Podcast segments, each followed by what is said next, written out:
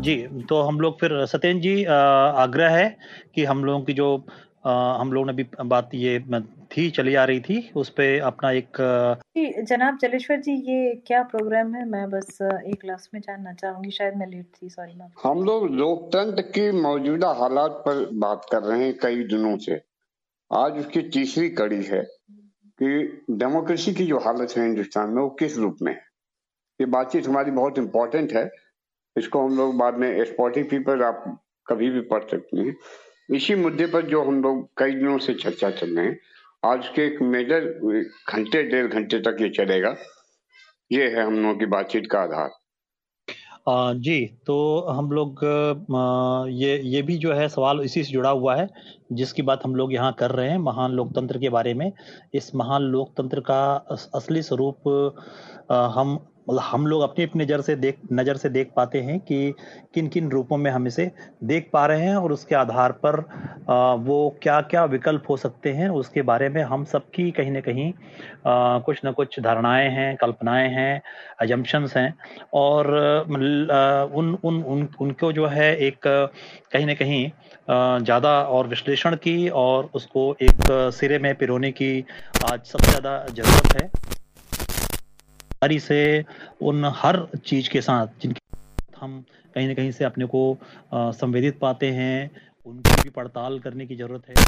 और अपने भी आत्मंथन की ज़रूरत है कि हम आज ये कहाँ पर पहुँच चुके हैं और It's 8:38 p.m. चाहे वो राज्य हो और राज्य के जो संस्थान हैं उनकी क्या स्थिति पहले ही से ही. ऐसी निर्धारित थी इसका ये गति होनी थी या फिर जो है ऐसा भी होता है कि समय के साथ बहुत सारे जो है पुश एंड पुल्स होते हैं तमाम फोर्सेस होती हैं कुछ फोर्सेस देखी जा सकती हैं कुछ अनसीन होती हैं कुछ भविष्य के गर्भ में छुपी होती हैं और उससे निकल कर वो फिर जो है एक नया एक जो है कहा जाए कि एक एक रासायनिक परिवर्तन इस तरह का होता है कि उसमें एक नई चीज़ आपको निकल कर आती है देखती है। तो इनको देखने समझने की जो अंतर्दृष्टि है उसके माध्यम की हम तलाश उसके के साथ इस डेमोक्रेसी के इस पक्ष को आज हम समझने की कोशिश करेंगे। इसके इसके साथ ही जो है दो लेख कल यहाँ शेयर किए गए थे, जिसमें कि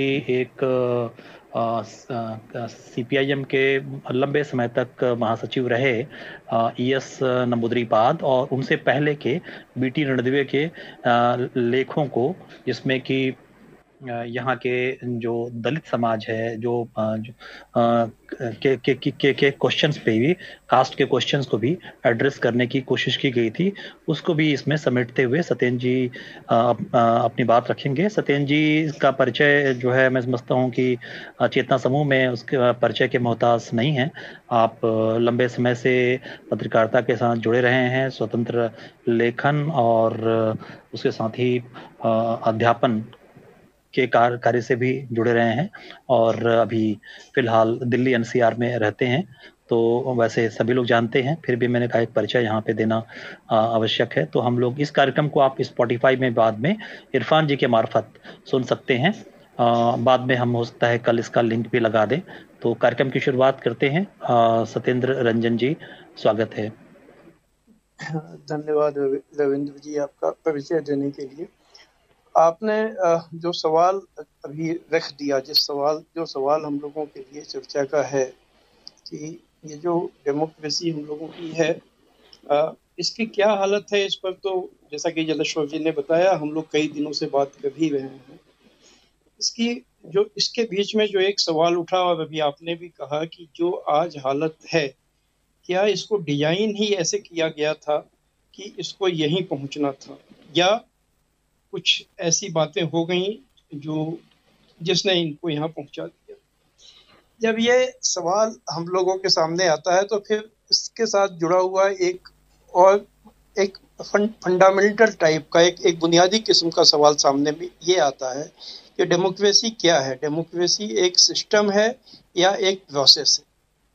जैसा कि हम लोग जब सोशलिज्म के बारे में बात करते हैं तो ये सवाल आते हैं और इसका जवाब ढूँढने की कोशिश करते हैं कि सोशलिज्म एक सिस्टम है, एक तयशुदा उसका कोई मॉडल है, जो मॉडल जो जहाँ भी सोशलिज्म होगा, वहाँ वही मॉडल होगा, या वो एक एक्सपेरिमेंट है, जो अलग अलग जो जो सोसाइटीज हैं अलग अलग जो देश हैं, वहाँ का जो हिस्टोरिकल कॉन्टेक्स्ट है, जो हिस्टोरिकल वहाँ की हालात हैं उसके बीच में वो एक एक्सपेरिमेंट होता है। ये दोनों बातें अंत में जाकर जुड़ जाती हैं। इसलिए हमने ये दोनों सवालों को सबसे पहले यहाँ रखा, क्योंकि आज दुनिया में देखिए जो बहस चल रही है, एक खेमा ऐसा है जो कहता है कि हम डेमोक्रेटिक है, जो डेमोक्रेसी है, और वो दूसरे खेमे को ऑथेरिटेरियन बताता है। ज़ाहिर है कि जो चाइना और इस तरह के जो सिस्टम है, उनको ऑथेरिटेरियन यानी तानाशाही व्यवस्था के रूप में उनको बताया जाता है, जबकि वो खेमा अपने को कहता है कि हम डेमोक्रेसी हैं। और अभी पिछले साल के आखिर में अमेरिकन प्रेसिडेंट ने एक डेमोक्रेसी समिट भी किया था, जिसमें हमारे प्राइम मिनिस्टर को भी बुलाया गया, क्योंकि हम उन, उस समझ के हिसाब से हमारा देश डेमोक्रेटिक हमारा देश डेमोक्रेसी है और प्राइम मिनिस्टर मोदी एक डेमोक्रेटिक कंट्री को और जो लार्जेस्ट डेमोक्रेसी है, उसको रिप्रेजेंट करते हैं। तो अब हम लोग यहाँ बात कर रहे हैं कि हम लोगों के यहाँ डेमोक्रेसी की स्थिति जो है, वो रोज ही बात करते हैं। आज भी अभी जलेश्वर जी ने खबर बताई कि जो फैसला आना था शाम सात बजे, पुलिस ने उसको दिन में ही बता दिया कि ये फैसला आएगा और पुलिस ने जो बता दिया, वही फैसला आया। वही फैसला आया कि जुबैर का बे की जमानत अर्जी को खारिज कर दिया गया और चौदह दिन की, के रिमांड, पुलिस रिमांड पर उनको भेज दिया गया। और ये एक सिलसिला है जो रोज ही हम लोगों के सामने होता है। तो इसीलिए ये जब जब चीज़ें यहाँ हैं तो फिर ज़रूरत इस बात की हो जाती है कि हम लोग जड़ से चलें कि ये डेमोक्रेसी की यात्रा जहाँ से चली थी, वो वो जिस रूप में चली और कैसे आगे बढ़ी, और उसके आधार पर हम लोग किस कंक्लूजन पर आते हैं? क्या ये कोई ऐसा सिस्टम है, जिसके कुछ खास फीचर्स हैं कुछ खास पहचान है? और तो जहाँ होगा, उसको हम लोग डेमोक्रेसी कहेंगे, और जहाँ नहीं होगा, उसको हम लोग डेमोक्रेसी नहीं कहेंगे। तो इसीलिए बात हम लोग, अगर आज हम लोग विस्तार से बात कर रहे हैं और हम लोग शुरुआत से बात करने के लिए हम लोगों ने तैयारी की है। तो हम लोगों को बात, हम लोग वहीं से चलते हैं कि आखिर ये जो डेमोक्रेसी है, इसके बारे में अभी तक डिस्कोर्स में क्या समझ बनती रही है और क्या बातें कही जाती रही हैं। ये तो एक बात बहुत साफ़ है कि जब आज हम लोग जिस डेमोक्रेसी की बात कर रहे हैं, ये एक वेस्टर्न फेनोमिना के रूप में शुरू हुआ। वेस्टर्न भी क्या खासकर यूरोप के फेनोमिना के रूप में शुरू हुआ।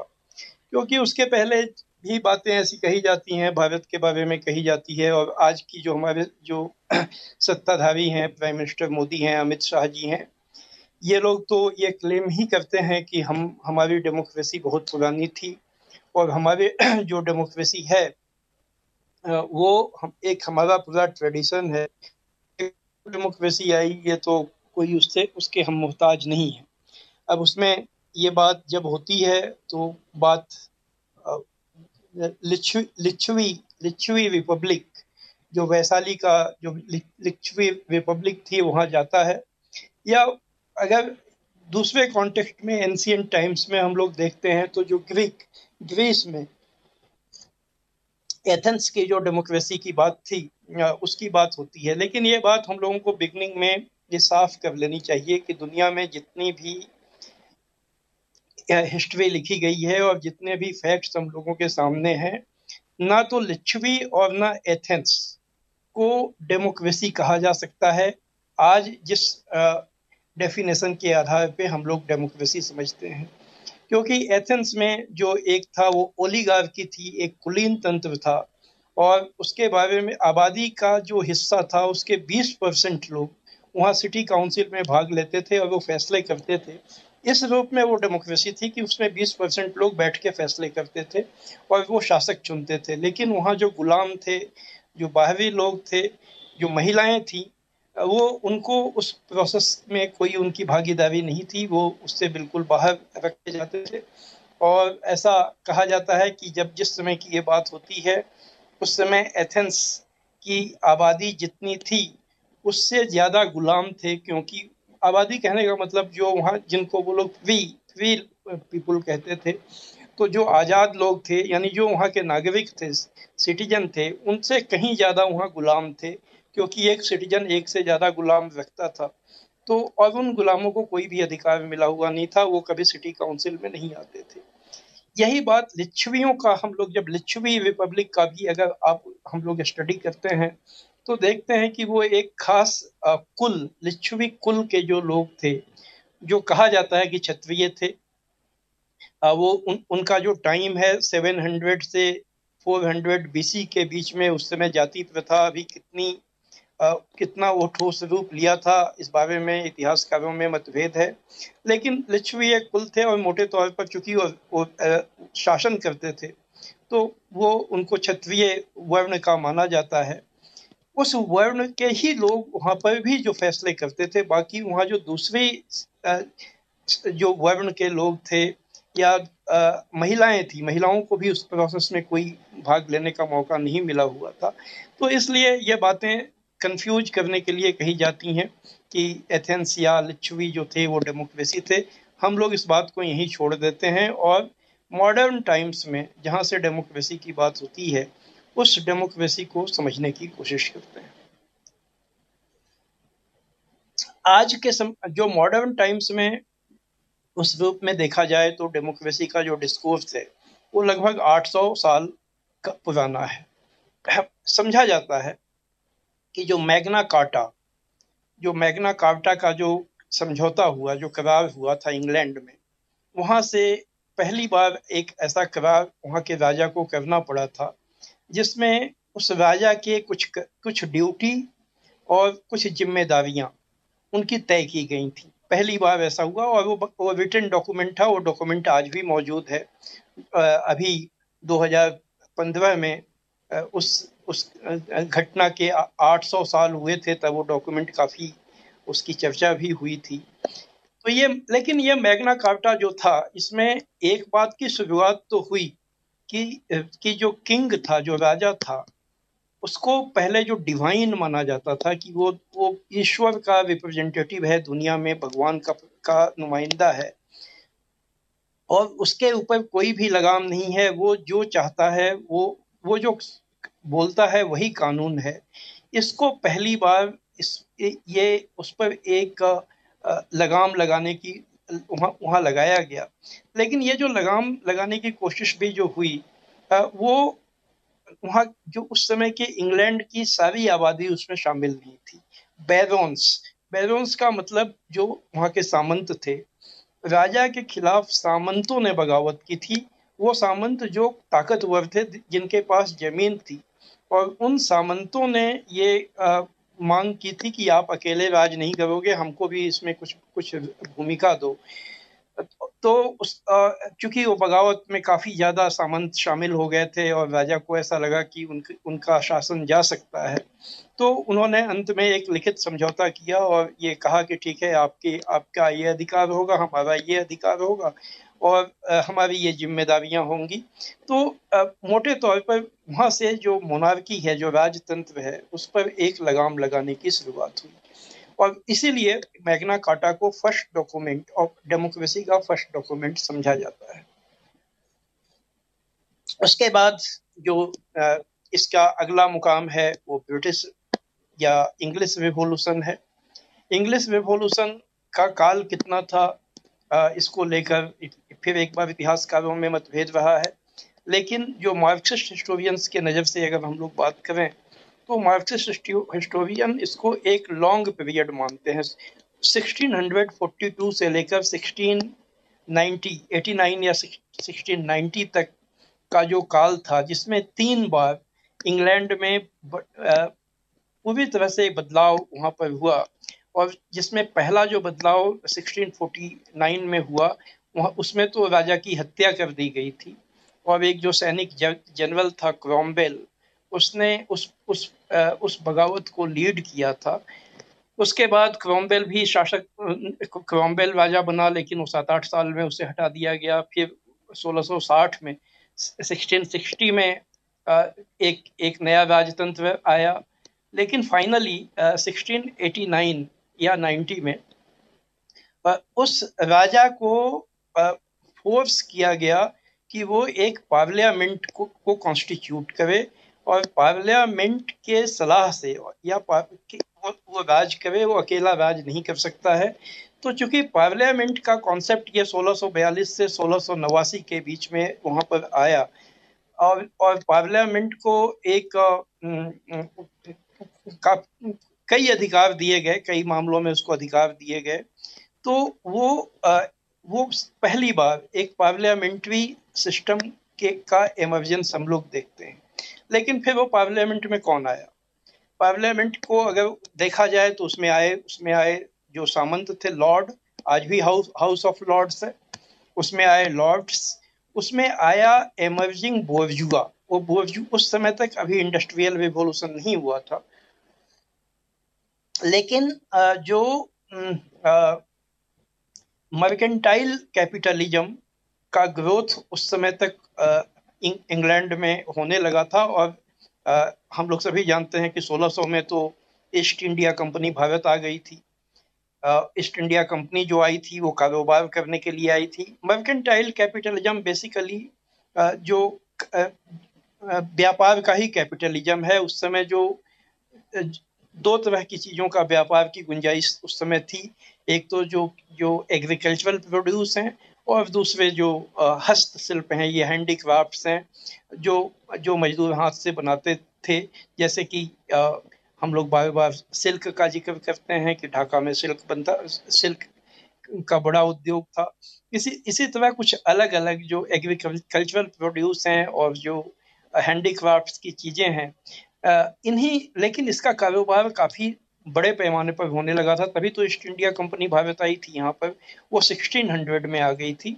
और उसके बाद यह जो जो जो मर्केंटाइल कैपिटलिज्म का जो प्रोसेस है इंग्लैंड में और भी डेवलप हुआ अगले सौ, लगभग सौ साल में तो उसका ये नतीजा हुआ। कि जो जो नया एमर्जिंग बोर्जुआ था, बोर्जुआ जब हम लोग कहते हैं तो ज़ाहिर है कि उसका मतलब वही होता है कि जो जो कैपिटलिस्ट क्लास है जो जो उस समय मिडिल क्लास था, उस समय रूलर वो रूलिंग क्लास नहीं था। रूलिंग क्लास तो उस समय जो फ्यूडल लॉर्ड और जो राजा थे वही थे।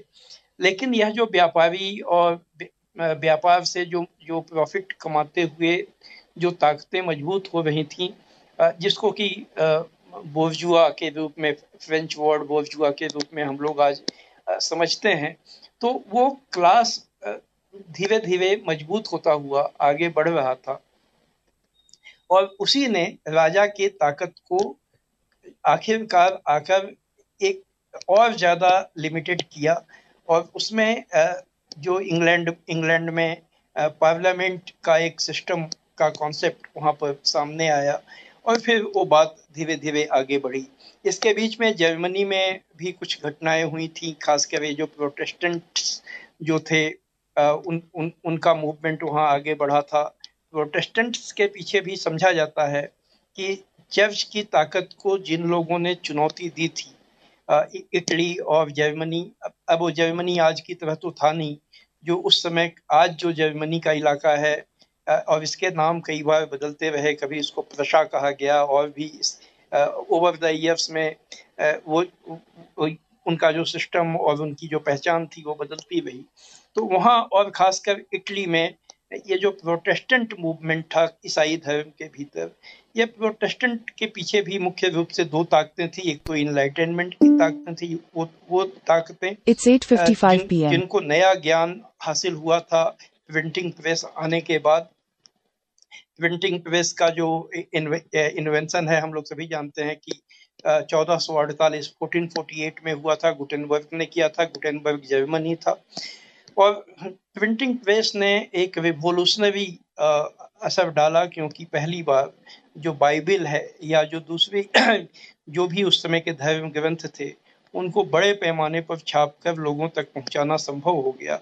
तो जो प्रोटेस्टेंट और कैथोलिक में यही फ़र्क होता है कि जो प्रोटेस्टेंट होते हैं, वो सिर्फ़ बाइबल को मानते हैं और किसी चीज़ को नहीं मानते हैं। जो कैथोलिक हैं, वो ट्रेडिशन को मानते हैं, जो और उसके पहले जो कुछ ओल्ड टेस्टामेंट से भी कुछ चीज़ों को वो ग्रहण करते हैं, हालाँकि ओल्ड टेस्टामेंट की चीज़ें बाइबल में भी हैं।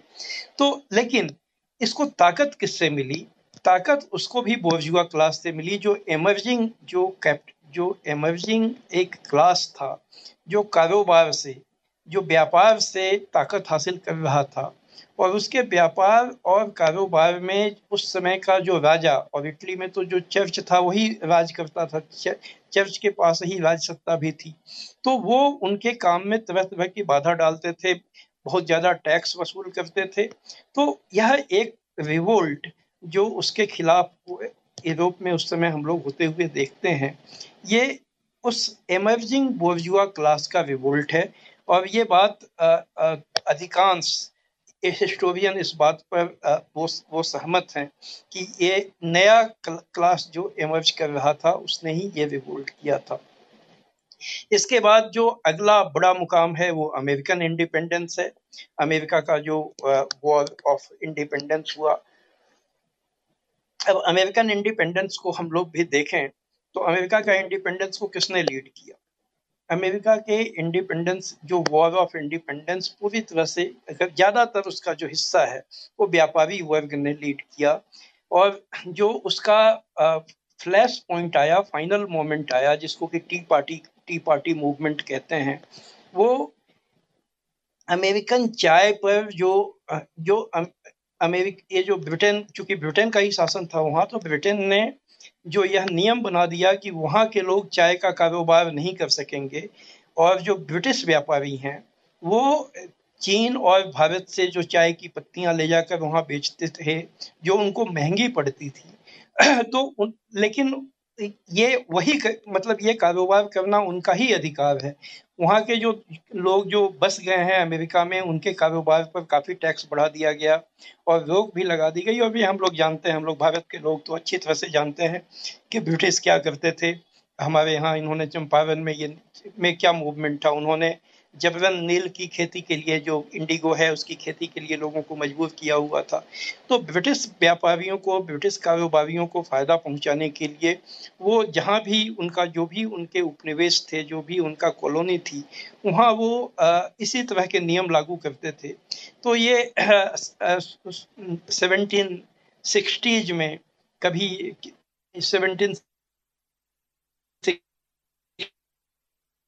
68, 69 जो नियम लागू किया जिसके खिलाफ अमेरिका के जो में एक बड़ा मूवमेंट हो गया टी पार्टी मूवमेंट उसको कहते हैं। और वही टी पार्टी मूवमेंट फाइनली 1776 में आकर उसने अमेरिका को अमेरिका से ब्रिटेन ये अंग्रेज़ों को मतलब ये जो ब्रिटेन वाले अमेरिकी भी अंग्रेज़ थे वो भी इन्हीं के वंशज थे। लेकिन जो अमेर जो ब्रिटिश थे जो ब्रिटेन के लोग थे जो ब्रिटेन से वहाँ शासन करते थे उनको वहाँ से भागना पड़ा। तो यह लेकिन उसमें काम, उसमें गौर करने की बात है कि एमर्जिंग बोर्जुआ एमर्जिंग बोर्जुआ ने ही ब्रिटेन के अमेरिकन वॉर ऑफ़ इंडिपेंडेंस को लीड किया। लेकिन वह जो वहाँ पर जो अमेरिका आज़ाद हुआ और उसके बाद उसका संविधान बना, और जिसको पता नहीं क्यों आज भी हमारे देश में भी जैसे जो देशों में लोग इतने ज़्यादा हाई स्टीम में रखते हैं अमेरिकन कॉन्स्टिट्यूशन आज मैं इस पर विस्तार में बात हम लोग नहीं करेंगे क्योंकि वो करने लगे तो फिर यही बात हो हावी हो जाएगी।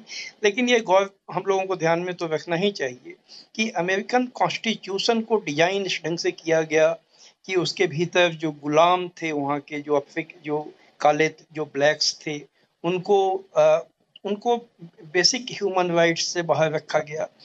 उनके जो जे, जो जेफरसन थॉमस जेफरसन जिनको कि वो one of the founding fathers वो वो मानते हैं। जेफरसन खुद ही गुलाम रखते थे। और न सिर्फ़ वो गुलाम रखते थे, बल्कि एक ब्लैक महिला, उस समय जो अमेरिकन वाइट थे उनमें ये आम चलन था कि उनकी वो एक वाइट महिला से शादी करते थे और वो कई ब्लैक महिलाओं को के साथ वो अपने संबंध बनाते थे और उनको अपनी सेवा के लिए रखते थे। और उन ब्लैक महिलाओं से जो बच्चे पैदा होते थे उनको वो उन, उन, उनको उनका वो नौकर के रूप में इस्तेमाल करते थे अपने खेतों में या आम तौर पर। जेफरसन का भी एक ऐसा एक बच्चा था और उसके बारे में एक बार एक एक उसकी ऐतिहासिक कहानी उसकी ये आई थी न्यू यॉर्कर मैगजीन में कि उस उस जमाने में पंखा नहीं होता था। वो ऊपर जो एक कपड़े का पंखा लगाकर खींचते थे। तो वो जो जेफरसन का बेटा था, जो जो अब एक ब्लैक महिला से पैदा हुआ था, वो दिन भर उसके लिए पंखा जलता था, वो पंखे को खींचता था वहाँ पर। मेरे कहने का मतलब यह है कि यह जो अमेरिकन इंडिपेंडेंस भी जो हुआ वो बोर्जुआ लेट था लेकिन वो यूनिवर्सल रिवोल्यूशन नहीं था। यूनिवर्सल रिवोल्यूशन वो इस, इसलिए नहीं था कि उसमें एक पर्टिकुलर क्लास ने अपनी आज़ादी तो ले ली लेकिन इसके साथ ही ब्लैक्स उनके जो गुलाम हैं वो गुलाम बने रहे। महिलाओं को कोई राइट्स उसके भीतर नहीं दिया गया। और और, एक एक इस तरह से एक इलिटिस्ट कॉन्स्टिट्यूशन उन्होंने डिज़ाइन किया जिसकी आज भी आलोचना होती है, जिसमें उन्होंने सीनेट और सुप्रीम कोर्ट का एक ऐसा ढांचा बनाया, जो आज क्या कर रहा है, ये हम लोगों को देखने को मिल रहा है। जिसको लेकर आज एक बार फिर से बहस छिड़ी हुई है। तो इसलिए ये अभी तक के ये जितने रिवोल्यूशन थे, ये लिमिटेड रिवोल्यूशन थे, और इनको आज के समझ के आधार पे तो डेमोक्रेटिक एक लिमिटेड डेमोक्रेटिक मूवमेंट या लिमिटेड डेमोक्रेटिक रेवोल्यूशन ही कहा जा सकता है, फुल डेमोक्रेटिक रेवोल्यूशन नहीं कहा जा सकता है। उस टाइम में पहला जो बड़ा एक रेवोल्यूशन हुआ जिसको फुल डेमोक्रेटिक रेवोल्यूशन कहा जा सकता है, वो 1789 में फ्रेंच रेवोल्यूशन है। क्योंकि फ्रेंच रेवोल्यूशन ने जो में लिबर्टी इक्वलिटी इक्वलिटी की बात पहली बार एक एक रिवोल्यूशन का मोटो बनी, उसका आदर्श बनी। और और उसमें सबकी लिबर्टी सबकी के साथ इक्वलिटी और सबके बीच में भाईचारा फ्रेटर्निटी हो यह आदर्श लेकर वो, रिवोल्यूशन हुआ। रिवोल्यूशन कामयाब नहीं हुआ हम लोग सभी जानते हैं। दो तीन साल में वहाँ पर जो चीज़ें वायलेंस और इन सब चीज़ों का एक ऐसा दौर चला कि उसका नतीजा अठारह अठारह सौ आते आते नेपोलियन बोनापार्ट के रूप में देखने को मिला। कि जिसमें कि नेपोलियन बोनापार्ट ने अपनी तानाशाही कायम कर ली लेकिन उस, उसके बावजूद वो एक हिस्टोरिकल माइल स्टोन है, जहाँ से हम लोग पहली बार यह देखते हैं कि जो विभुल रिवोल्यूशनरी थे, उन्होंने सबके लिए बात की यूनिवर्सल बात की, कि यह सबके लिए होगा। और इसीलिए आज भी हम लोग यह, ये बात कही जाती है कि वो जो तीन वैल्यूज़ जो तीन आइडियल्स फ्रेंच रिवोल्यूशन ने दुनिया के सामने रखा लिबर्टी इक्वलिटी और फ्रेटिनिटी वो आज भी दुनिया का आइडियल है। आज भी उससे बेटर आइडियल एक वैल्यू के रूप में हम लोगों के सामने नहीं है। हम लोग क्या चाहते हैं? हम लोग यही तो चाहते हैं। हम लोग इक्वलिटी चाहते हैं, हम लोग चाहते हैं सबको आज़ादी मिले, सबको एक मूलभूत आज़ादी हो और सभी लोग भाईचारा के साथ, एक दोस्ती के साथ वो वह तो ये जो आइडियल उस समय उस बोर्जुआ मूवमेंट ने दिया वो मूवमेंट इसीलिए उसको ह्यूमन हिस्ट्री का पूरे मानव इतिहास का एक जो सबसे बड़े माइल स्टोन है उसमें उसको रखा जाता है और मेरे ख्याल से उसको रखा भी जाना चाहिए। अब इसीलिए वहाँ से एक नया युग शुरू हो गया।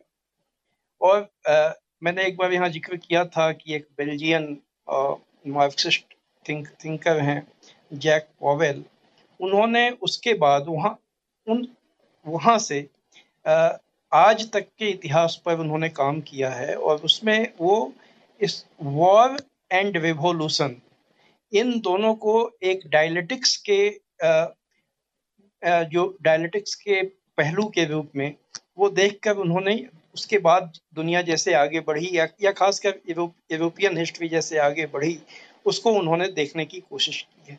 लेकिन उसके पहले भी अगर हम लोग देखें तो जहाँ तक फ्रेंच रिवोल्यूशन पड़ा, फ्रेंच रिवोल्यूशन जब तक हुआ, वो सारा इतिहास भी अल्टीमेटली जो क्लासेस का स्ट्रगल है, जो जो एमर्जिंग क्लासेस हैं, जो एमर्जिंग क्लास है, वो एग्जिस्टिंग रूलिंग क्लास को चैलेंज किया और चाहे वो मैग्ना काटा हो या इंग्लिश रेवोल्यूशन हो या अमेरिकन वॉर ऑफ़ इंडिपेंडेंस में भी बात इतनी, वहाँ पर एक कॉलोनियलिज्म के खिलाफ, जो उस समय के यूनाइटेड स्टेट्स का जो नेशनल बोर्जुआ था, उसके, उसका जो रिवोल्ट है यहाँ तक भी बात इस सारे घटनाक्रम को जो अलग, जो क्लास हैं समाज में, उनके हितों के टकराव, उनके इंटरेस्ट के स्ट्रगल के रूप में हम लोग देख सकते हैं और मेरे ख्याल से वही देखना सही नज़रिया होगा। और उसके बाद फिर हम, ये जो बोर्जुआ क्लास है, इसीलिए जब कार्ल मार्क्स ने बोर्जुआ की का ज़िक्र किया है और उसकी बहुत तारीफ़ की है, इसके रिवोल्यूशनरी रोल की। तो ये बोर्जुआ इसीलिए की है कि इस बोर्जुआ ने उस समय का जो वेंटियर क्लास था, जो सिर्फ़ ज़मीन का मालिक होने के नाते वो करता कुछ भी नहीं था। मालिक लोगों से मजदूरी करवाता था और उनसे उनको थोड़ा बहुत चीज़ें दे के ज़्यादा ज़्यादा जो उसका उपज है वो अपने पास रख लेता था। क्योंकि ज़मीन का वो मालिक था तो उसकी ज़मीन पे कोई भी कुछ करता था। अगर वो कोई आदमी छोटा मोटा धंधा भी करता है तो उससे वो रेंट वसूल करता था। आ, बाद में जब ये बोजुआ क्लास आया व्यापारी वो व्यापार करते थे उसके इलाके से लेके सामान कहीं और ले, ले जाते थे। कारोबार करने के लिए तो उससे भी रेंट वसूल करता था। इसलिए उस क्लास को रेंटियर क्लास भी कहा जाता है कि उसका पूरा जो उसकी ताकत थी, वो रेंट के आधार पर किराए के आधार पर ये किराया वसूलने के आधार पर वो टिकी हुई थी। इस किराए की व्यवस्था को बोर्जुआ ने ने चैलेंज किया और धीरे धीरे इस सिस्टम को उन्नीसवीं सदी में आकर खत्म करने में, यूरोप में कम से कम काफ़ी हद तक खत्म करने में उसने कामयाबी हासिल की। लेकिन ये समझ यह है कि 1848 में हम लोग देखते हैं कि यूरोप के बहुत से देशों में रिवोल्यूशन हुआ। जर्मनी में भी हुआ, बहुत से देशों में वहाँ पर एक ज़्यादातर रिवोल्यूशन उसमें सफल नहीं हुए। लेकिन बगावत, वो एक बगावत का काल है 1848 उसी साल कम्युनिस्ट मैनिफेस्टो भी कार्ल मार्क्स और एंगल्स ने जारी किया था। ये उस साल के जो रिवोल्यूशन थे, उसमें ये देखा गया कि तब तक चूँकि कैपिटलिज्म कैपिटलिज्म का एक एक एक सीमा तक डेवलपमेंट हो चुका था तो उन रिवोल्यूशन में वर्किंग क्लास ने भी एक बड़ा रोल प्ले किया।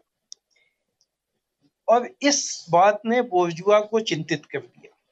बोर्जुआ को ये लगा कि ये जो क्लास है, ये इसका अगर रिवोल्यूशनरी स्पिरिट इसी तरह आगे बढ़ा तो हमने जिस तरह वेंटियर क्लास को धीरे धीरे कमज़ोर किया है, ये क्लास हमको भी आगे चलकर कमज़ोर करेगा। और ये बात फाइनलिटी पे पहुँच गई, जब 1871 में अगर मैं कोई तारीख अगर मैं गलत बोल जाऊँ तो करेक्ट कर दीजिएगा। 1871 में पेरिस कम्यून में हुआ पेरिस का रिवोल्यूशन हुआ पेरिस में पेरिस कम्यून में वहाँ की वर्किंग क्लास ने वहाँ के रूलर्स के हाथ से सत्ता छीन ली और तीन महीने तक लगभग उन्होंने वहाँ राज किया। पहला 1879 आई थिंक अठारह हो सकता है मैं मैं अभी मैं सब्जेक्ट टू चेक है। पेरिस कम्यून पेरिस कम्यून को कह रहे जी जी जी। अभी हम उसको 1870 कह के चलते हैं।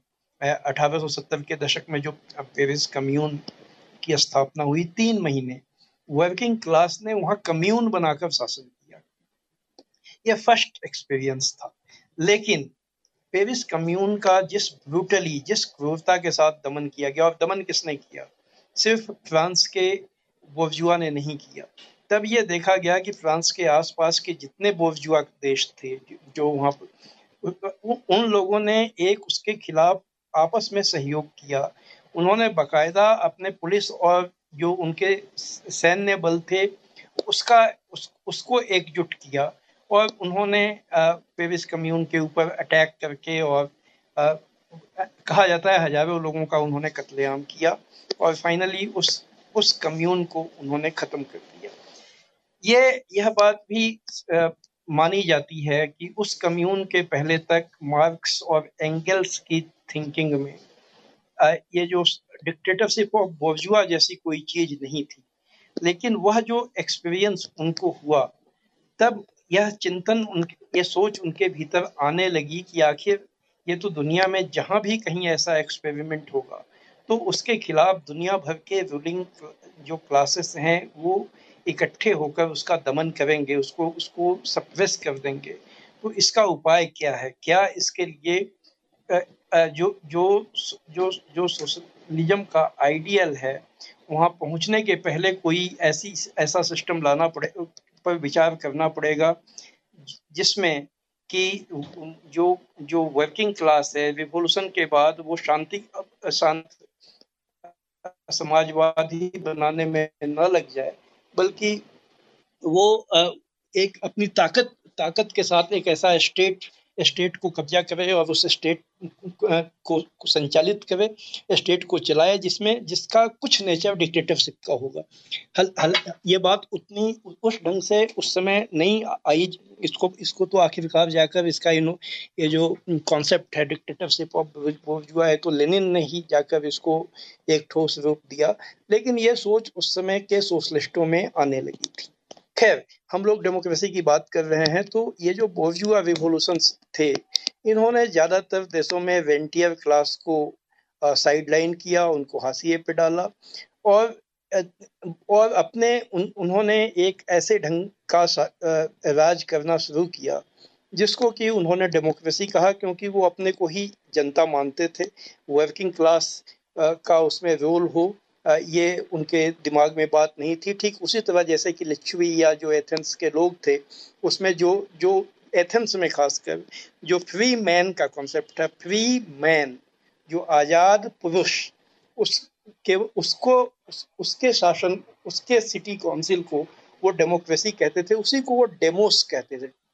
डेमोस माने जनता जो फ्री फ्री मेन है केवल उसमें महिला महिलाएँ भी नहीं है जो फ्री मे, मेल थे।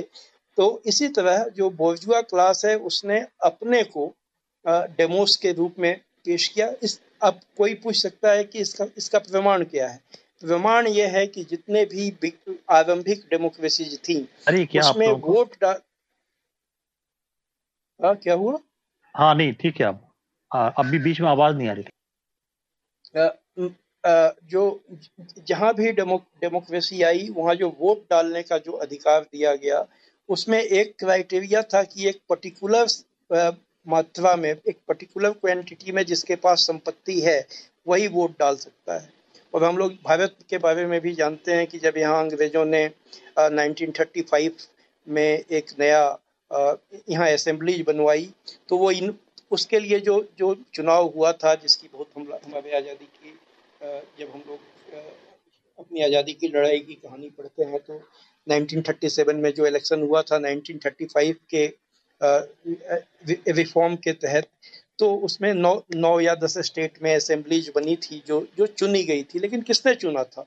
उसमें सबको वोट वोट का अधिकार नहीं मिला हुआ था। उसमें वोट का अधिकार सिर्फ़ उसको मिला हुआ था, जिसके पास एक खास मात्रा में संपत्ति थी। और यही यही फॉर्मेट यूरोप में 19वीं सदी में जो डेमोक्रेसी थी, उसमें लगभग हर जगह थी, यहाँ ब्रिटेन में भी, कि उसमें संपत्ति वाले लोगों को मताधिकार मिला हुआ था, यूनिवर्सल फ्रेंचाइज। यानी कि एक खास उम्र होने के बाद सिर्फ़ उम्र के क्राइटेरिया पर आपको मताधिकार मिल जाए, चाहे आप, जो कि हमारे कॉन्स्टिट्यूशन में कहा गया है कि उसमें जाति, धर्म, लिंग क्षेत्र इनका कोई फ़र्क नहीं किया जाएगा। यह कॉन्सेप्ट अभी दुनिया में आना बाकी था। और 1896 के पहले दुनिया में किसी भी देश में महिलाओं को वोटिंग का राइट नहीं मिला हुआ था। पहला देश न्यूजीलैंड बना था, जिसने कि महिलाओं को वोटिंग की का राइट दिया।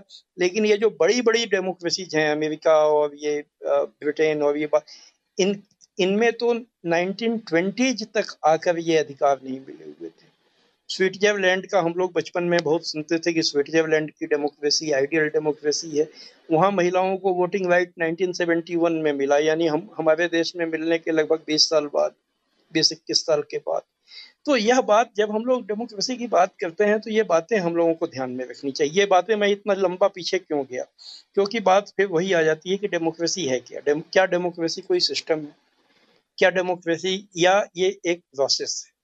हमारे जैसे लोग इसको एक प्रोसेस के रूप में देखते हैं। प्रोसेस यह है कि जैसे जैसे आ, समाज का इकोनॉमिक स्ट्रक्चर बदलता है और जैसे बदला है जैसे जैसे लोगों की जागरूकता आई है लोगों लोगों के जिस हिस्से के पास ताकत रही या लोगों के जिस हिस्से में जागरूकता आ चुकी थी उसने अपने लिए कुछ अधिकार का डिमांड किया उसके लिए संघर्ष किया और वो एक धीरे धीरे उन अधिकारों और अधिकारों को अपने लिए वो हासिल करता गया।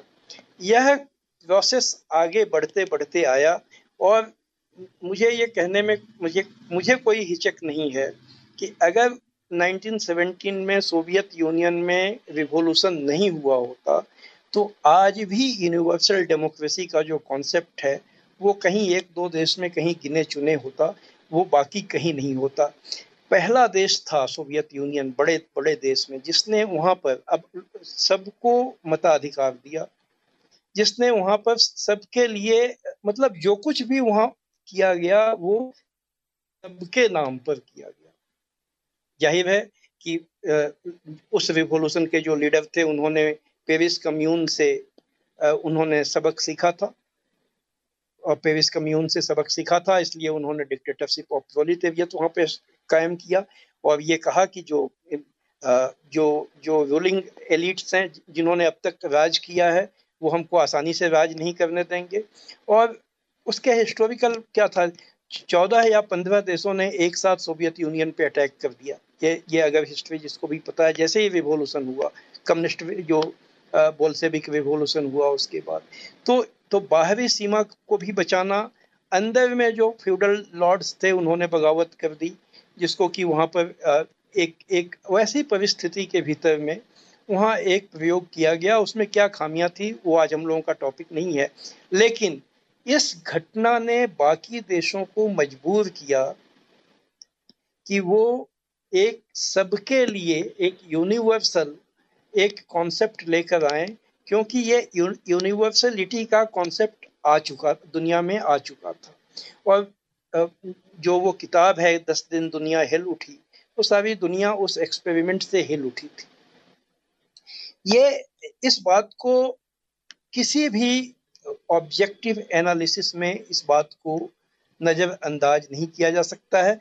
और हम लोग देखते हैं कि दो 1920 में, ब्रिटेन में अब मैं ये फिर तारीखें सब सब्जेक्ट टू चेक हैं, लेकिन वही 20 के बाद से हर जगह यूनिवर्सल फ्रेंचाइज का कॉन्सेप्ट आना शुरू होता है कि हर जगह सबको मताधिकार सबको मिलेगा। और ये जो आज हम लोग जिस डेमोक्रेसी की बात करते हैं, इसका गोल्डन पीरियड भी जिसको कहा जाता है, वो गोल्डन पीरियड कब है? उसका गोल्डन पीरियड आप सेकेंड वर्ल्ड वार से लेकर तीस साल का गोल्डन पीरियड है 1980 तक, जब तक कि ये रोनाल्ड वेगन और ये मार्गरेट थैचर का दौर नहीं आ गया। और फाइनली 1991 में सोवियत यूनियन के कोलैप्स होने के बाद जो एक स्टेट पावर जो के रूप में जो एक एक एक सिस्टम ऐसा बना था जहाँ स्टेट इंटरवीन करने की ताकत रखता था इकोनॉमी में और और अलग अलग मामलों में, वो ताकत डिमिनिश होते होते चला गया और आज अब यूरोप, अमेरिका से लेकर भारत और हर जगह आप देखिए कि एक बार फिर वेंटियर क्लास में, अब एक नया वेंटियर क्लास जो आ गया है, जो जो कुछ भी नहीं करता है, जो जो प्रोडक्टिव जो प्रोडक्टिव इन्वेस्टमेंट नहीं करता है, जो जो रेंट से जो शेयर बॉन्ड बॉन्ड ये आपका शेयर जो stocks bond stocks real estate और ऐसी जगहों पर से केवल वो रेंट वसूल करके दुनिया पर राज कर रहा है। और उनके समाजों का धीरे धीरे डी इंडस्ट्रियलाइजेशन हो गया है। तो हम लोग जब आज ये बात कर रहे हैं तो इस ग्लोबल पूरे कॉन्टेक्स्ट को हम लोगों को ध्यान में रख, रखना चाहिए कि दुनिया में जो लोक लोकतंत्र है अब इस पर अलग अलग राय भी अभी सामने आ सकती है। लेकिन मैं आर्ग्यू कर रहा हूँ कि डेमोक्रेसी एक प्रोसेस है। ये प्रोसेस वो प्रोसेस है जिसमें जो लोग अपने लिए अधिकारों के लिए संघर्ष करते हैं, वो अधिकार वो हासिल करते हैं, करते रहे हैं और इस इस प्रोसेस में सोसाइटीज का ओवर द ईयर्स प्रोग्रेसिवली धीरे धीरे डेमोक्रेटाइजेशन हुआ, जिसमें लोगों को कुछ अधिकार मिले, लोगों को वोट देने का अधिकार मिला, लोगों को टू टू बी इलेक्टेड चुनाव लड़ने और जीतने का अधिकार मिला। लेकिन ये जो अधिकार एक्चुअल में जो मिला वो फिर वही बात है कि हम लोग अभी जितने लोग यहाँ मौजूद हैं इस मंच पर तीस बत्तीस लोग जो भी हैं इसमें किसकी हैसियत है कि हम लोग चुनाव लड़ सकते हैं? और, और मतलब लड़ने के लिए लड़ सकते हैं लेकिन एक्चुअल में लड़ सकते हैं जीतने के लिए। हम लोगों में किसके पास इतने संसाधन हैं? और हम लोग अगर जागरूक नागरिक होने के बाद भी अगर हम लोग नहीं लड़ सकते हैं और एक नाथ शिंदे लड़ सकते हैं तो क्या ये ये बात आ, कहीं से ये सवाल उठेगा कि ये लोकतंत्र का कैरेक्टर क्या है? और मताधिकार की भी बात चलिए मताधिकार भारत में एक खासकर नाइन्टीज में आकर लगभग सबको मिला। उसके पहले की बात अलग थी व्यवहार में बहुत सी जगहों पे लोगों को वोट नहीं डालने दिया जाता था। लेकिन ये, यह जो बात जो हम लोगों का प्रॉब्लम है कि हम लोगों ने एक जो प्रोसेस था, जिस प्रोसेस में ज़्यादा से ज़्यादा लोगों को शामिल होना चाहिए, होकर आगे बढ़ना चाहिए था, अगली मंजिल की तरफ़ जाना चाहिए था, हम लोगों ने उसको आइडियल सिस्टम मान लिया। हम लोगों ने मान लिया कि हमारे, हम लार्जेस्ट डेमोक्रेसी हैं और हमारे पास डेमोक्रेसी के वो इंस्टीट्यूशनल हमारे, हमने इंस्टीट्यूशंस बना दिए कि हमारे पास न्याय हमारे पास जुडिशियरी है हमारे पास में election commission independent election commission है हमारे पास में फ्री प्रेस है हमारे पास में और ये जो बाकी जो तीन संस्थाएँ कार्यपालिका और ये जो पार्लियामेंट ये तो है ही। तो इत, हमने एक आइडियल सिस्टम बना लिया और अब इसी सिस्टम में हम लोग अब जो जो बात कॉन्स्टिट्यूशन में कहा गया कि we we the people of India ये इक्वालिटी और जस्टिस और जो जो चीज़ें हासिल करनी है, वो कर लेंगे। ये नहीं होना था। ये संभव नहीं था, क्योंकि हम, ये कॉन्स्टिट्यूशन 1950 के लिए बड़ा अचीवमेंट था। वो एक एक एक बहुत इम्पोर्टेंट डॉक्यूमेंट था। लेकिन वो डॉक्यूमेंट में ऐसी वो बातें उसके भीतर से वो सिस्टम नहीं एमर्ज कर सकता था। जो उन आइडियल्स को हासिल कर लेता और और और चूँकि इसको लेकर लोग जागरूक नहीं थे, लोग जागरूक नहीं हुए, हमारी पॉलिटिकल फोर्सेस ने, में ज़्यादातर ने इस सिस्टम को, वो इस सिस्टम का पार्ट बन गई और इस सिस्टम के भीतर ही तमाम सॉल्यूशन ढूँढने लगी। तो उसका नतीजा दुनिया भर में जो हुआ है, वो हमारे यहाँ भी हुआ है। हमारे यहाँ वो बहुत ज़्यादा ब्रूटल रूप में हो रहा है। लेकिन ऐसा नहीं है कि सिर्फ़ हमारे यहाँ हो रहा है। आप यूनाइटेड स्टेट्स को देख लीजिए, आज वहाँ पे गर्भपात कराना गैर कानूनी है। आज आज ही उनके प्रेसिडेंट ने मतलब कल उन्होंने, उनके प्रेसिडेंट ने ये आशंका जताई है कि जो महिलाएँ अपने स्टेट से बाहर हेल्थ केयर लेने जाएँगी, हो सकता है कि वापस आने पर वो स्टेट उनको गिरफ़्तार कर ले। और और बाकी जो चीज़ें वहाँ अब अभी आज ही मैं एक खबर देख रहा था कि वहाँ पर यह ऑनलाइन गर्भपात के बारे में बात करना कई स्टेट्स में गैर कानूनी कर दिया गया है। फेसबुक ने गर्भपात के बारे में जानकारी देने वाली कैसे कराया जा, जा सकता है गर्भपात और उसकी दवाइयाँ कहाँ से मिल सकती हैं? उन तमाम पोस्ट को हटाना शुरू कर दिया है और कई लोगों के अकाउंट्स उसने बंद कर दिए हैं। तो जो चीज़ें हमारे यहाँ हो रही हैं सिर्फ़ हमारे यहाँ नहीं हो रही हैं। हमारे यहाँ हम लोगों को ज़्यादा महसूस भी होगा, यह बात भी सही है। और हमारे यहाँ चूँकि जो अभी खास इस पॉइंट ऑफ़ टाइम में बहुत ज़्यादा ब्रूटल ब्रूटल ढंग से वो चीज़ें अनफोल्ड कर रही हैं।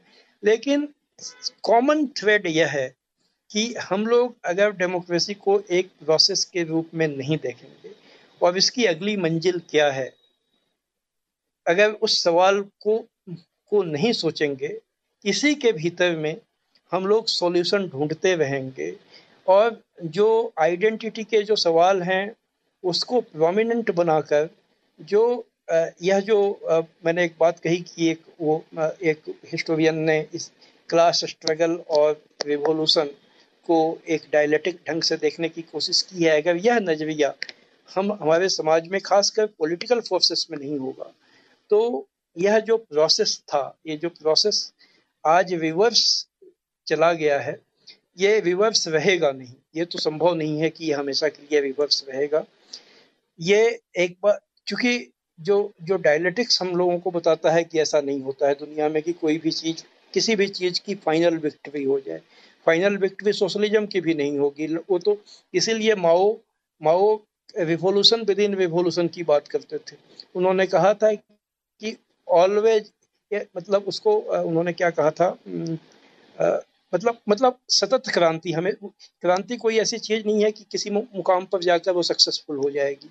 आपको हर रिवोल्यूशन के बाद अगले रिवोल्यूशन के लिए तैयार होना पड़ेगा और उसके लिए आपको लोगों को जागरूकता के स्तर को बढ़ाना पड़ेगा। आज भारत में अगर लोकतंत्र की तरफ़ आगे और ज़्यादा जाना है तो इस सोच को पॉलिटिकल फोर्सेस को एडॉप्ट करना होगा।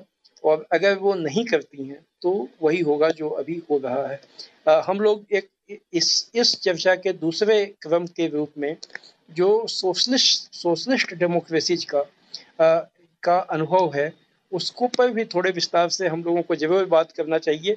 अब जब मैंने सोशलिस्ट डेमोक्रेसी कहा तो मैंने बिल्कुल जो सोशलिस्ट सिस्टम है उनके नज़रिए से कहा स्टेलिन ने कहा था कि socialism is the best form of democracy और आज चाइनीज़ कम्युनिस्ट पार्टी यही कहती है कि उन, उनका जो सोशलिज्म विथ चाइनीज़ कैरेक्टरिस्टिक है वही सबसे अच्छा रूप है लोकतंत्र का। तो वो लोकतंत्र किस रूप का लोकतंत्र है और उसके क्या अनुभव रहे हैं? उसको हम लोग एक अलग दिन की चर्चा में बात करनी चाहिए क्योंकि उसके बिना यह चर्चा अधूरी है आधी है मेरी समझ में। जी, रविंद्र जी। जी जी, बिल्कुल। बहुत बहुत धन्यवाद सत्यन जी। चर्चा काफ़ी सारगर्भित लंबी रही, लेकिन ऐतिहासिक परिपेक्ष के साथ आज बातचीत मतलब कहा जाए कि एक फाउंडेशन रखा गया है। तो इसका तो अर्थ यह है कि हमारे पास कम से कम इसकी दो तीन कड़ियों पे और भी जाके हम इसको फिर देख सकते हैं। कुछ अगर इसको लेकर इस ऐतिहासिक कालक्रम को लेकर अगर कोई किसी को कोई प्रश्न करना हो या कुछ जोड़ना हो तो ज़रूर इस पर बात रखें। आप सभी लोग जो भी प्रश्न या कुछ रखना चाहते हैं अपनी बात को रखें। जी। शशिकांत जी सुरेश जी जलेश्वर जी दीना जी इरफान जी आप लोग यहाँ मौजूद हैं। इसके अलावा भी आ, आ, तमाम लोग हैं जो जानकार लोग हैं रविंद्र जी रविंद्र जी हम्म। ये चर्चा अभी अगले चरणों में भी चलेगी तो उसी ये इंटरेस्टिंग है कि इस पूरे हिस्टोरिकल इवोल्यूशन की मैपिंग जो हो रही है और वो ज़रूरी है और ये महत्वपूर्ण इसलिए भी है क्योंकि एक कर्सरी व्यू में सारी चीज़ों को समेट लेना काफ़ी मुश्किल होता है और उन लिमिटेशंस को इस तरह की वार्ता में हम लोग समझते हैं। ज़ाहिर सी बात है कि लगभग दो ढाई सौ साल के मॉडर्न डेमोक्रेसी का जो पूरा इवोल्यूशनरी प्रोसेस है, उसमें समय समय पर जो भी इन्वेंशंस हुए हैं और उसमें जो मेजर खास तौर से जो डिबेट्स हैं उन उस, उन हिस्ट्रीज को लेकर के भी डिबेट्स हैं। हिस्ट्री लोकतंत्र के विकास क्रम को भी लेकर के, उसकी समझ को लेकर के भी तमाम किस्म के डिबेट्स हैं। उसमें प्रोसीजरल कुछ लोग, मैंने अगर मोटे तौर पर देखा जाए कि प्रोसीजरल डेमोक्रेसी और सब्सटैंटिव डेमोक्रेसी की बात की जाती है, लोकतंत्र को कुछ लोग प्रक्रिया के रूप में देखते हैं कि एक मैकेनिज्म है जिसके ज़रिए कि जनता अपनी सहभागिता तो कुछ जो ज़रूरी सवाल उठते हैं इस पूरी प्रोसेस में, सबसे पहले तो इनिशियल एक रिमार्क मैं उसमें और एक्सप्लेनेशन चाहूँगा सत्येंद्र जी से, जहाँ उन्होंने एक स्टेटमेंट दिया कि एनीथिंग जो, कुल भाग, सहभागिता को लेकर के कि जब जिसमें सबकी सहभागिता ना हो इट इज़ नॉट डेमोक्रेसी या वो लोकतंत्र नहीं है। इस किस्म का इम्प्रेशन मुझे ऐसा लगा कि लिमिटेड था, यानी कि उनकी सीमित सहभागिता थी एथेनियन डेमोक्रेसी की, का ज़िक्र किया इन्होंने अमेरिकन डेमोक्रेसी का भी इन्होंने ज़िक्र किया फ्रेंच रिवोल्यूशन की भी बात हुई। तो मेरा मानना है कि डेमोक्रेसी जिस फॉर्म में भी रूल रूल की जब हम बात करते हैं, rule is always over some people. शासन की कोई धारणा, मैंने वो एक टोटल पार्टिसिपेशन का स्टेज जो है वो एक कम्युनिस्ट स्टेज ही हो सकता है, जो जो कि, जिसको कि क्लासलेस या एक कम्युनिस्ट सोसाइटी की जो नोशन है, जिसको कि मार्क्स ने कहा। इसके पहले की जितनी भी अवस्थाएँ होंगी, वो हमेशा कुछ लोगों के द्वारा, कुछ लोगों के ऊपर शासन की परिकल्पना पर आधारित होंगी। संख्या कितनी होगी इस पर डिफरेंसेस या इस, ये हिस्टोरिकली डिटरमिन होगा। तो जो सेंट्रल जब हम कहते हैं लोग तो ये what do we mean by people ये पीपल का नोशन या जनता का जो नोशन है या जो डेमोस का जो नोशन है वो बदलता रहा है। और जब हम पार्टिसिपेशन की बात करते हैं जनता की सहभागिता तो पार्टिसिपेशन का नेचर भी डेमोक्रेटिक पार्टिसिपेशन का मीनिंग और नेचर ये भी ये भी हिस्टोरिकली इवॉल्व करता रहा है। और तीसरी जो महत्वपूर्ण बात बातें होती है कि वे कौन से हालात होते हैं, जो जो कंडीशंस ऑफ़ डेमोक्रेसी कहा जाता है, जिसमें कि वे और हम लोगों के विमर्श की दृष्टि से वो ज़्यादा महत्वपूर्ण ये है कि उन आदर्शों के बजाय हम उन हालातों पर चर्चा फोकस रखें या उनकी भी चर्चा होनी चाहिए, जिनमें जिन चीज़ों को हम प्रोसीजरल और सब्सटैंटिव मानते हैं। सब्सटैंटिव का मतलब कि जो कुछ मूल्य के, मूल्यों के इर्द गिर्द। यद्यपि ये बहस एक लेवल पर जा करके मर्ज कर जाता है, क्योंकि प्रोसेस और सब्सटेंस यानी प्रक्रिया और उसका अंतर वस्तु, ये दोनों अलग अलग नहीं होता है। लोकतंत्र के संदर्भ में भी और अन्य प्रक्रियाओं के संदर्भ में भी। लेकिन लोकतंत्र के अध्ययनकर्ताओं ने एक विभाजन किया हुआ है कि प्रक्रियागत और खास तौर से लिबरल डेमोक्रेटिक डिस्कोर्स में ये बात लाई जाती है कि उसको प्रोसीजरल में रिड्यूस कर दिया जाता है। ज़्यादातर लोग इलेक्टोरल प्रोसेस को ही डेमोक्रेसी के रूप में मानते हैं या इतने लोग भाग रहे हैं जो मेजॉरिटी माइनॉरिटी और मेजॉरिटी मेजॉरिटी रूल अपने आप में एक प्रोसीजरल है। वो सब्सटैंटिव पार्ट को इग्नोर करने का एक तरीका है। शशिकांत जी आपकी आवाज़ आने बंद हो गई। मेरी आवाज़ नहीं आ रही है? हेलो यहाँ बारिश नहीं आ रही आ रही है। आ रही है। आगरे में बारिश हो रही है तो इसीलिए मैंने वो हो सकता है कि इसकी वजह से कुछ नेटवर्क प्रभावित हो। आ रही है आवाज़ मेरी? अब आ रही है बिल्कुल ठीक आ रही है। अच्छा अच्छा। तो एक तो ये आ, आ, सवाल है और दूसरा ये है कि जब हम आई रूल की बात करते हैं क्योंकि कम्युनिज्म के पहले की जितनी की जितनी भी अवस्थाएँ हैं जब हम कहते हैं शासन शासन इनहेरेंटली शासन शासक और शासित की परिकल्पना पर आधारित है। तो ये रूल का मीनिंग क्या है? और ये ये हम लोगों को समझना होगा कि डेमोक्रेसी के ट्रेजेक्ट्री में भी शासन की धारणा बदलती रही है। लोकतंत्र जब आया तो उसमें आया कि इस रूल का मीनिंग वाइडन हुआ। इस, इसका स्कोप वाइडन हुआ। शासन का जो स्कोप है वो, और कितने लोगों का शासन, किसके ऊपर शासन? और इस शासन से केवल लॉ एंड ऑर्डर की, का शासन है शासन का या जो, इसी के ज़रिए पॉलिटिकल का भी मीनिंग रिडिफाइन हुआ कि ये राज्यों के बीच में या राजनीतिक इकाइयों के बीच में संबंधों का निर्धारण करता है लोकतंत्र, अर्थव्यवस्था का निर्धारण करता है लोकतंत्र, या पब्लिक, प्राइवेट या जो स्टेट सोसाइटी रिलेशनशिप है, उसको कैसे मेडिएट करता है लोकतंत्र? तो ये भी सवाल इससे जुड़े हुए हैं। और इसी के साथ रूल का भी सवाल है कि हु रूल्स यानी कि whole rule of the whole people का जो एक एक कंसेप्शन है। वो तो मेरा मानना है कि वो एक कम्युनिस्ट आइडिया है। और, और रूल उसको कहा भी नहीं जाएगा। Rule of the whole people का नोशन एक एक फ्लॉड नोशन है। और इस लिहाज से मेरा मानना है कि इस डिबेट को इस कॉन्टेक्स्ट में भी और एक पूरी डिबेट इस पूरी डिबेट हम लोग मान जानते हैं कि सत्यन जी का पूरा पर्सपेक्टिव जो है वो मार्क्सियन पर्सपेक्टिव से उस लिबरल डेमोक्रेसी के इवोल्यूशनरी ट्रेजेक्ट्री को ट्रेस करने की या उसको अंडरस्टैंड करने की है। लेकिन लिबरलिज्म ने भी अपने आप को रिप्रेजेंट किया है। लिबरल जो थिंकर्स हैं, चाहे वो अलग अलग रूपों में, मैंने तमाम लिबरल थिंकर्स हैं, जितने भी रॉल से ले करके द हेल्थ से ले करके और कंटेम्प्रेरी जितने थिंकर्स हैं, चाहे वो कंजर्वेटिव एलिटिस्ट डेमोक्रेट्स हों, चाहे वो अन्य हों वो उन्होंने अपने अपने तरीके से रिप्रेजेंट किया है। हम लोग उनके पूरे स्पेसिफिक डिटेल्स में नहीं जाते हैं, लेकिन जब हम डेमोक्रेसी के ट्रेजेक्ट्री को देखें तो कैसे डेमो लिबरल डेमोक्रेसी ने अपने आप को कैसे रिप्रेजेंट किया है और वो कैसे इन सवालों का आंसर करता है, एक सेशन हम लोग इस मुद्दे पर भी रख सकते हैं कि जो लिबरल हिस्टोरियंस हैं, वो इन सवालों को कैसे एड्रेस करते हैं। क्योंकि खास तौर से हैक हैं या और भी कॉल, काल पॉपर हैं, उसके पहले अगर चले जाइए तो इन लोगों ने भी अपने डेमोक्रेसी की अपनी एक ट्रेजेक्ट्री पेश की है। हिंदुस्तान में भी उसके तमाम थेरेटिशियंस हैं। तो उन, उनके ज़रिए भी, यहाँ तक कि जो आपके अमार्त सेन एंड कंपनी है, ये लोग भी अपने तरीके से उस डेमोक्रेसी के फोल्ड में ही रहे लिबरल डेमोक्रेसी के फोल्ड में रहते हुए ही भारतीय लोकतंत्र के कमियों को या उसकी विशेषताओं को चिन्हित करते हैं। तो मेरा मानना है कि जो लिबरल डेमोक्रेसी के डिफरेंट शेड्स हैं, उन्होंने अपने आप को कैसे रिप्रेजेंट किया है, उसको भी हम लोगों को ध्यान में रखना होगा। क्योंकि अगर इस पूरे, एक तरह से हम कहें कि परसेप्शनल या परसेप्चुअल जो क्लैश है, उसमें आज की तारीख में अगर सोशलिस्ट अंडरस्टैंडिंग ऑफ़ डेमोक्रेसी अगर वीकेंड हुई है तो उसकी कुछ सब्सटैंटिव वजहें होंगी।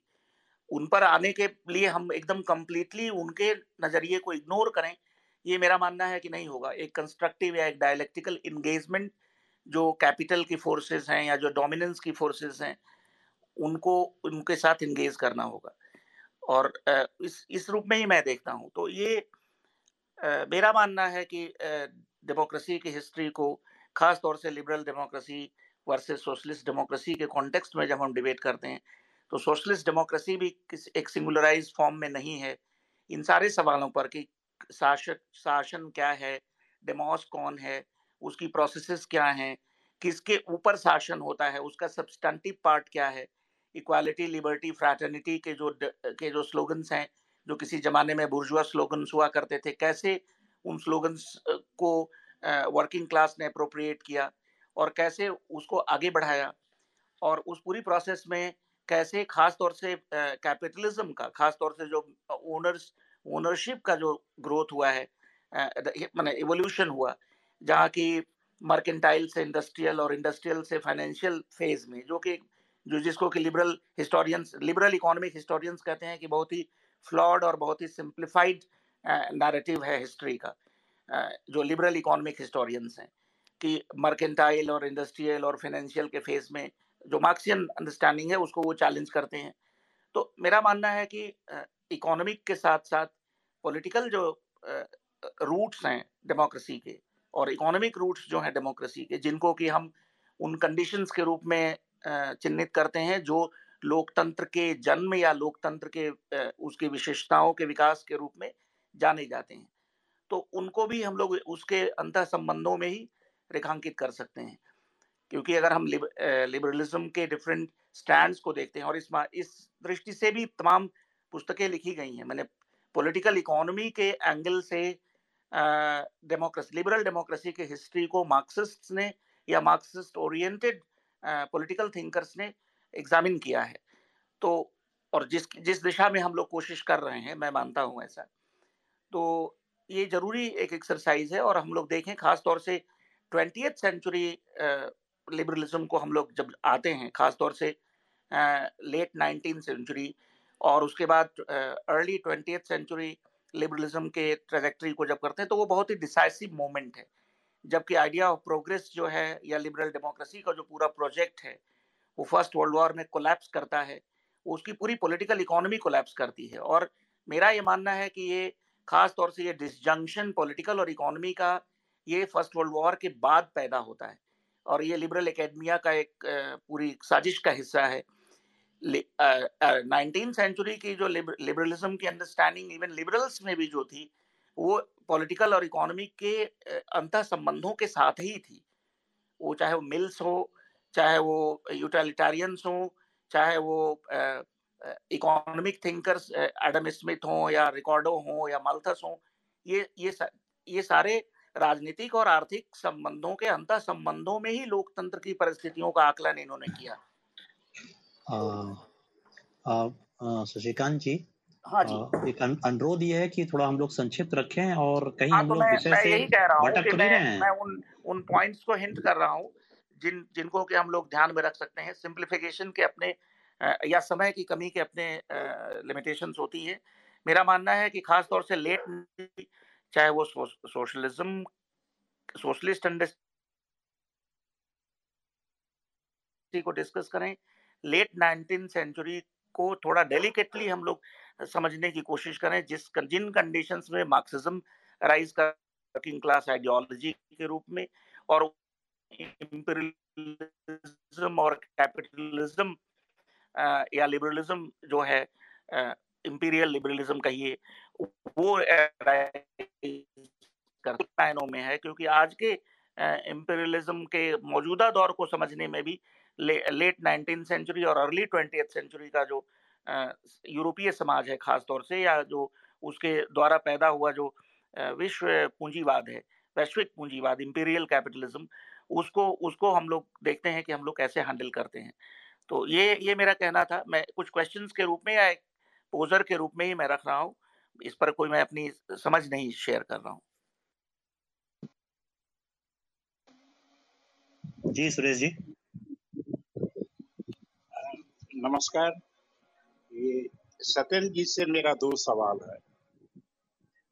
पहला तो ये कि बीसवीं सदी में तमाम लोकतांत्रिक अधिकार जो है काफ़ी संघर्षों के बाद मिले। लेकिन इक्कीसवीं सदी में वो अधिक, उन अधिकारों से हम वंचित होते जा रहे मौलिक अधिकार भी जो मिले थे उससे वंचित होते जा रहे इसी से जुड़ा दूसरा सवाल ये है ऐसा ये ऐसा क्यों हो रहा है?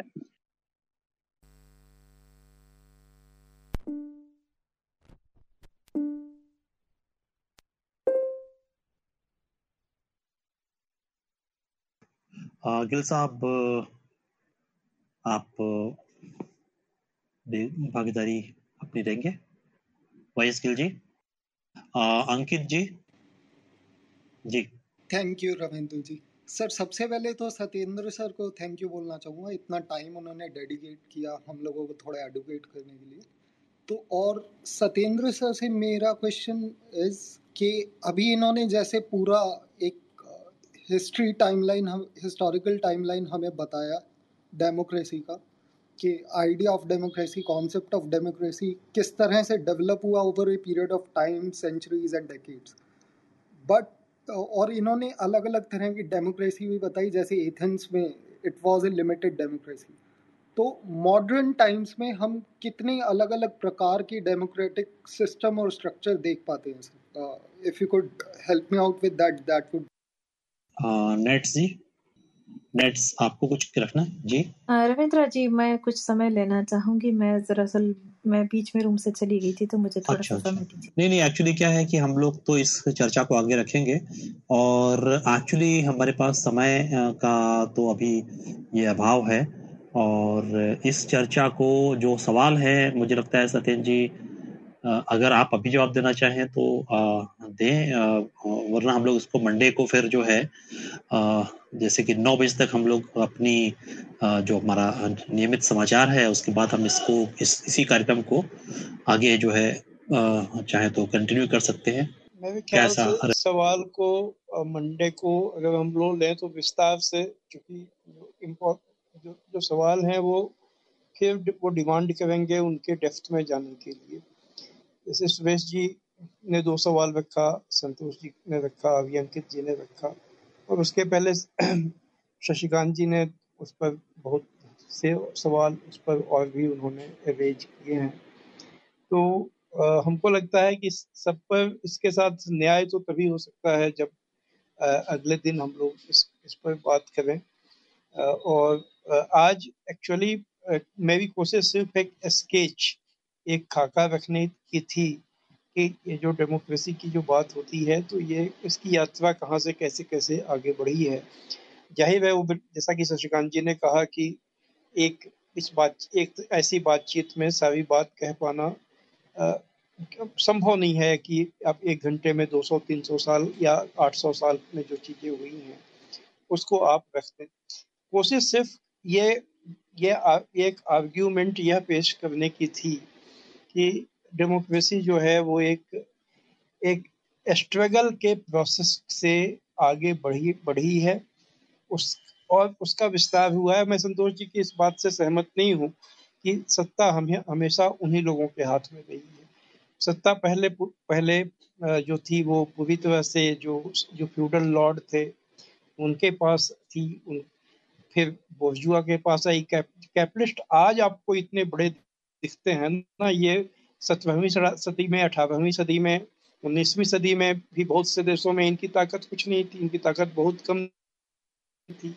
यह धीरे धीरे हुए, आज इनकी ताकत आ गई। जितने तरह स्टेशन हैं, वो ऐसा हिस्ट्री में कब रहा है, कभी नहीं रहा था। तो ऐसा नहीं है कि इसमें कुछ कुछ भी नहीं हुआ। रूलिंग क्लास फिर से बन जाता है। अगर क्योंकि जो भी आता है वहाँ पर, जिसके हाथ में ताकत और पावर शक्ति आती है, वो उसका इस्तेमाल अपने स्वार्थ में करता है। यही तो क्लास स्ट्रगल की बात हम लोग समझते हैं कि जिसके हाथ में ताकत है, वो, अब ये बात तो थॉमस जेफरसन ने भी कही थी कि ये ये बात थॉमस थॉमसन ने भी जब अमेरिकन कॉन्स्टिट्यूशन बनने की जो बहस चल रही थी, उस दरमियान ही कही थी तो उनका ये कहना था कि इसलिए इसके ऊपर रोक होनी चाहिए कि एक आदमी के पास में एक सीमा से ज़्यादा सत्ता ना हो और फिर उसको मिसयूज ना करें। अब सवाल है कि हमारे देश में जो लोग आए, आज वो सत्ता को अगर मिसयूज कर रहे हैं, उन्होंने सत्ता हासिल की, सत्ता को मिसयूज किया तो वो इसलिए भी कर पा रहे हैं कि उसके खिलाफ कोई अगला जो, अगला जिसको उनसे अपना अधिकार लेना है, वो अभी तक सामने नहीं आए हैं। वो सामने नहीं आए, उसकी कई वजह हैं, उस पर हम लोग बाद में बात करेंगे कि वो, और ये इतिहास में पचास, साठ, सत्तर साल कुछ नहीं होता है।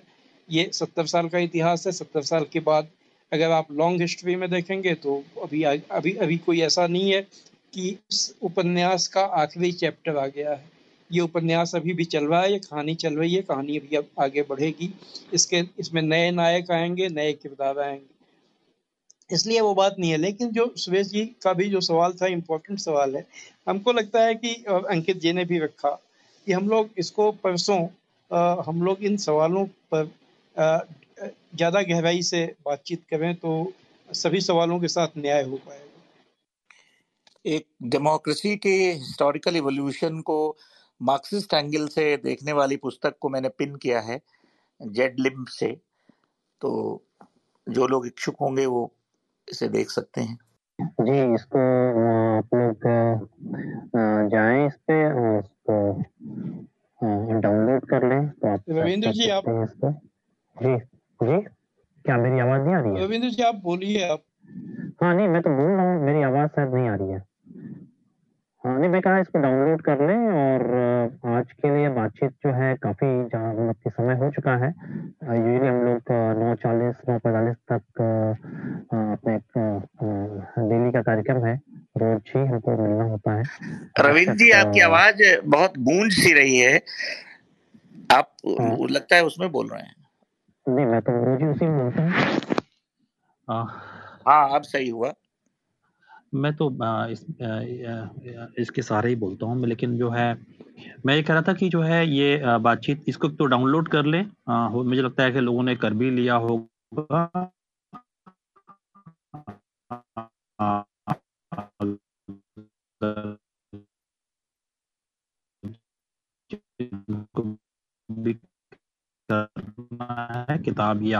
है किताब ये आपको और नौ बजे फिर हम लोग पैंतालीस मिनट इस पे चर्चा कर सकते हैं इस विषय को, क्योंकि, और प्रमुख बात यह है कि हमें जो है डेमोक्रेसी के बारे में किसी भी, कोई भी अगर एक अगर कामकाजी हिसाब से देखें तो हमारे पास आज जो संकट है हमारे देश में, समाज में, अर्थव्यवस्था में, उसके निगाह से हम पीछे देख रहे हैं। जैसा कि सुरेश जी ने बताया कि हम जब पीछे मुड़ के देखते हैं तो फिर हम इसकी तहकीकात करते हैं कि डेमोक्रेसी क्या है कैसे इसका इवोल्यूशन हुआ, क्या उसकी प्रोसेसेस हुई हैं, किस किस रूप में डेमोक्रेसी है? दक्षिणी अमेरिका के देशों में भी जो है डेमोक्रेसी का एक नया प्रयोग चल रहा है।